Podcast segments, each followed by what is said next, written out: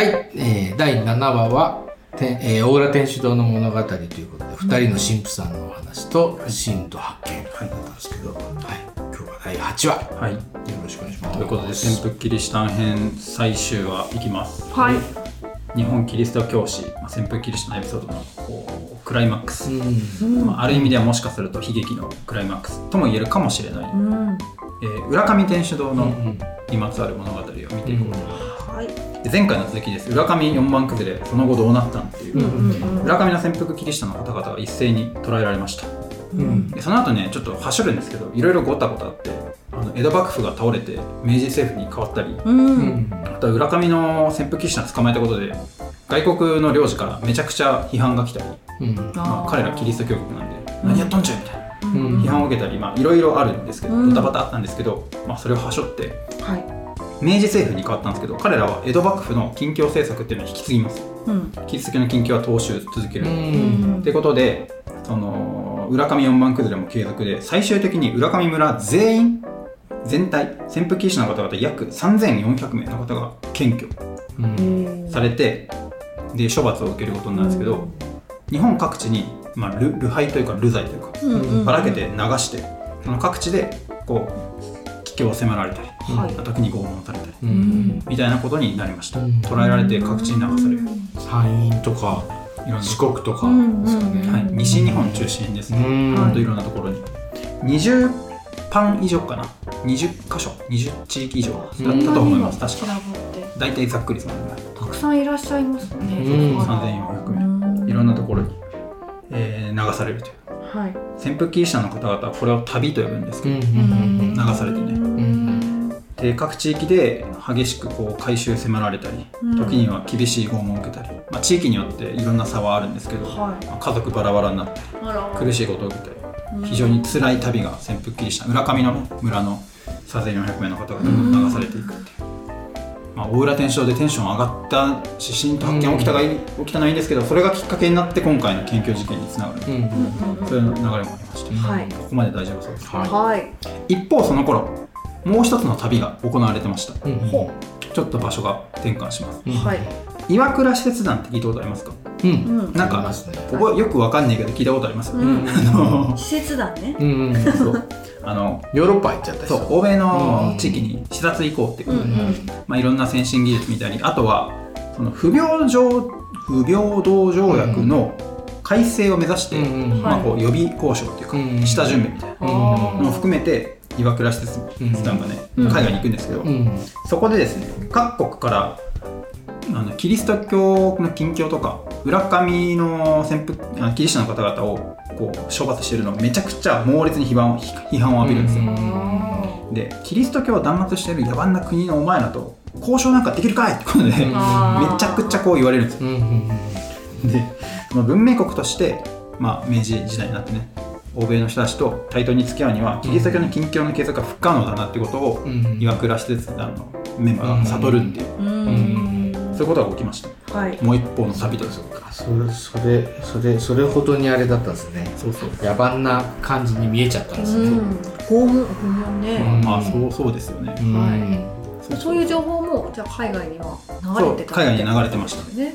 でもう各国の領事からガンガン批判も浴びてたし、そうね。国際問題ですね。地があるぐらい。うんそうそう。そう,、うんうん。それを突っぱねてたんですけど、うん。もう外交に国にいた時にもボコボコに言われるボコボコですねねしかもね不平等条約結ばされてる状態ですから、うん。そうそう。日本結構弱い立ち位置になってますよね、だからこうそういう国際的にも立ち位置弱い感じなんでしょう、そうそうそう。なるほど。はい。そういうことでもうこれはキリスト教の近況を続けるのは難しいだろうということで、うん。えー1873年うん。だから浦上キリシタンの方々が各地に流されてから大体3年から5年後ぐらいのことかな、にキリスト教を禁止のこう考察っていうのかな、うんうんうん。こう札が掲げられてるわけです、うん。はいはい。それが下げられるっていう、へえ。これはねキリスト教は OK にしたわけじゃないですけど、まあ、事実上黙認したっていうことではキリスト教の禁教が黙認されるっていうその裏岩倉使節団を経てあ、うん最終的に信教の自由キリスト教のね信仰が保障されるのはもっと後の時代に大日本国大日本帝国憲法で信教の自由が保障されるまで後の話なんですけどこの時点で事実上黙認っていう状態になります、うーん。そうですよね。でも国内に行ってこう岩倉使節団を旅に行ってうん。聞いてきて、うん。うんダイレクトに、まあ、キリスト教国の国々を回ったわけじゃないですか、でおおって、ね、なりますしね。でそこでから言われたらそうよななね。この距離感でさそうそうそうそうそう。ガン詰めされるっていうででも帰ってきたらさあの守ってる組もいるわけじゃないですか、はい。その守ってる組は行ってないから。わかんないですよね。わかんないですよね多分ね。もうダメ。プレゼンしたんですかね？うん。カクカクしたねえカクカクしかじかやそこはあれかもねもういろいろこう、うん。あったんでしょうね。まあ、その話に限らずそのうん。外の世界を見た人たちとうん。中に残ってそこをそのファクト認識できないうん。国内組とでのうん。いろんな認識のズレとかはいろんな面であったのかもしれないですね。ねあるでしょうね。今回の話に限らず。うんですよね。その2組って対立あのね留留守番組みたいな感じですよね、うんた旅組と留守番組でこう 結構仲悪かった、ね、いろいろあったみたいそんなに違ったの？みたいな。感そこまで言われたのか？みたいな。そうなんか。みたいな。伝わらないでしょうね。伝えるの伝わらないもどかしさとかあったんじゃないかな。そうですね。その時はねうん。もちろん動画も撮れません 時代が時代です。確かに。はい。こんな感じだったんで。伝え方がね、はい。そうですよねそうなんで浦上潜伏キリシタンたちの旅と岩倉騎士鉄団っていう2つの旅があってですね、そんないきさつがありましたが、はい。岩倉使節団も戻ってきましたが、うん。浦上の方々も旅を終えて、うん。えー旅から帰還して浦上に戻っていくことうになります、ん。で約3400名の方が各地に流されたんですけども、えー各地で、えー残念ながら約よ600名ぐらいかなの方が、うんえー亡くなったということで。うん。で全員戻ってこれなかった。し戻ってこれた方も、まあ、心にも体にも傷を負った状態で浦上に戻ってきます。で浦上にボロボロになりながら帰ってきたら目の前に広がるのはもう家はボロボロなわけですうん。で田畑は荒れまくってるわけです、うん。朽ち果ててる。それはそうですよ。35年ねもっとかな、まあ、そんぐらい離れてるわけなんで。なんでそういう状態しかも極貧の状態からその潜伏キリシタンの方々は戻ってきて生活を再建していきます。食べるものもありますよ。赤痢が流行したらしうんでね。台風の被害とかにもあったらしいですね。うん。我々も明日台風来そうです。そうですね。極貧の中でそんな感じでガンガン辛い状況で生活を再建していくんですがその中でも彼らはまあキリシタンなんでうんうん。信仰を守ろうということで、うん仮のね教会堂を建てたりうん信仰を守ろう守ろうと頑張ってたんですけどもその仮で作った教会とかがまあちょっと老朽化したりボロくなったりして、あとちっちゃくて人数収容できない。あ感じでどうしようってなった時に一つのニュースが届きました。ーうんうんそれはどういうニュースかっていうと浦上村の庄屋の土地屋敷が売りに出されるっていうニュースが流れてきます。うん。でこの庄屋って何かっていうと、まあ、今でいう村役場的なものをイメージしてもらうと分かりやすいかなと。行政的なねはい。ろんなことをやる。うん。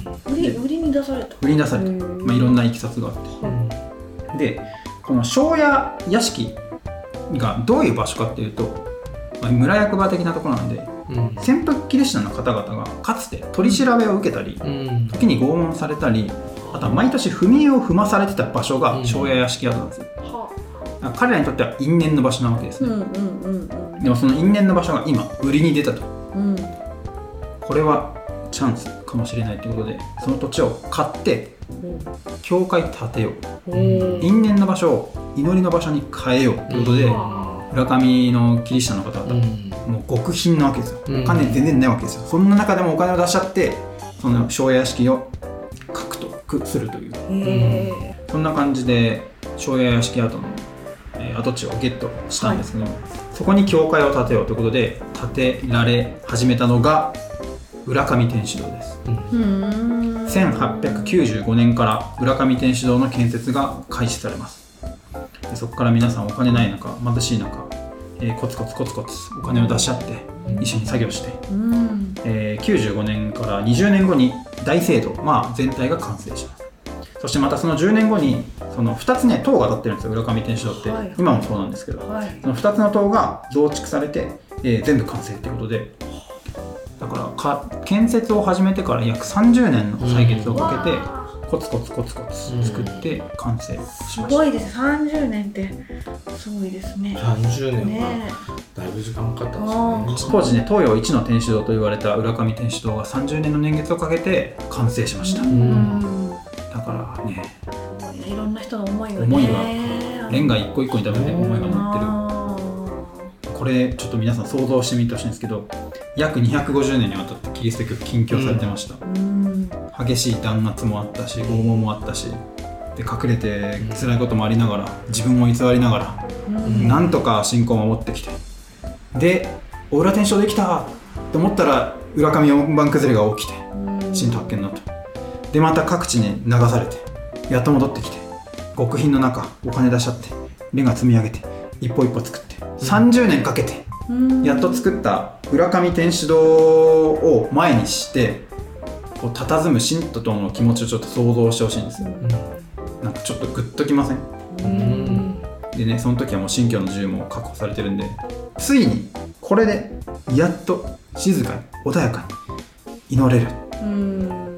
って多分彼らは思ったと思うんですよね。それをね想像すると今でもグッとくるんですよ。うんしかし浦上天主堂が完成した30年かけて作った浦上天主堂完成からたった20年後に20年後の1945年8月9日。だから今日8月8日ですけど明日8月9日ですけど。ね。そうですね。浦上天主堂完成から20年後のその日に浦上天主堂は原子爆弾によって破壊されることになります。ちなみに原子爆弾の第一投下目標は小倉でしたでも小倉の天候不順で長崎市街地中心部に変更され第二目標に。で市街地中心部からややずれて日本におけるキリシタンの聖地とも言われる浦上に原爆が落ちることになる。くしくも日本におけるキリスト教の聖地とも言えるキリス浦上に、まあ、同じキリスト教国とも言える国から原爆が投下されるというなかなかこう考えさせられるうん。結末に。なるね刺さられますねこの原爆投下により浦上にいらっしゃった神道さん1万2000名のうち8500名の方が亡くなったと言われてます、ね四もう3分の2うん。以上ですよね。うんこの今回8話通してうん。日本のキリシタン史やってきて旋風キリシタンのことも追ってきてはい。全てを含めてこの結末になった時になぜ神はこれほどまでに日本のキリシタンたちに悲劇を与えたもうのか問わずにはいられないですよね。緊張弾圧そして原爆浦上4番崩れもっていうのが前回エピソードの永井隆の浦上反再説につながるんですけど。うん。これを教えるとそこがつながっていくんですけど。うんうんそんな感じで最後悲劇のクライマックスをううん。ん迎えた旋風キリシタンのはい話。で、ねまあ、その後ね復興していろいろありつつ、うん。平和なね浦上に今なってますけど、うん。こういうストーリーも踏まえて浦上天主堂見に行ったり大浦天主堂見に行ったり、今我々の目の前にある日本26世紀の殉教地見に行ったりうん。原城跡行ったりいろんな世界遺産の史跡を見に行くとなんか見え方変わるのかもしれないな。うん。うん。うん。そうですよねって思ったっていうっていうそんな感じでございました。ね。旋風キリシタン編何百300年ぐらいですかね。足掛け。足掛け。300年ですね。ああそうですね。ね1549年に。4世紀確かに400年かな。1549にザビエルさん来たから約400年にわたって。400あうーん。8話大体4時間ぐらいでね 400年すごいタイムトラベル。あー。うん。でもこれって意外とこういう細かい詳細って知らないですよね、うん。知ることもなかなかないので、なんか今回すごいいい機会でしたね、うん。改めて、ちょっといろいろざっくりはしょったり簡素化したりうん。デフォルメしたりうん。例えを入れたりしうてん。あのキリスト教の歴史とかうんことって難しいのでねうん正確性を期している部分もあるかもしれないんですけど僕なりに頑張って勉強してうん。僕の整理でお話ししてみましたが。いやー感慨深い。ちょっとこの後はダラダラ感想トークでもしようかなと思っております。はーい。はい、ということで第8回にわたって旋風キリシタンの歴史を話してきたんですけども、うん。一旦本編ここで切ってうん。この後はちょっと本編で話しきれなかったこととかもろもろは次回番外編的にお話ししていこうとはい思いますがよろしいでしょうか？はい。ということでリスナーの皆さんも第8話お付き合いいただきましてありがとうございました。ありがとうございます。ありがとうございました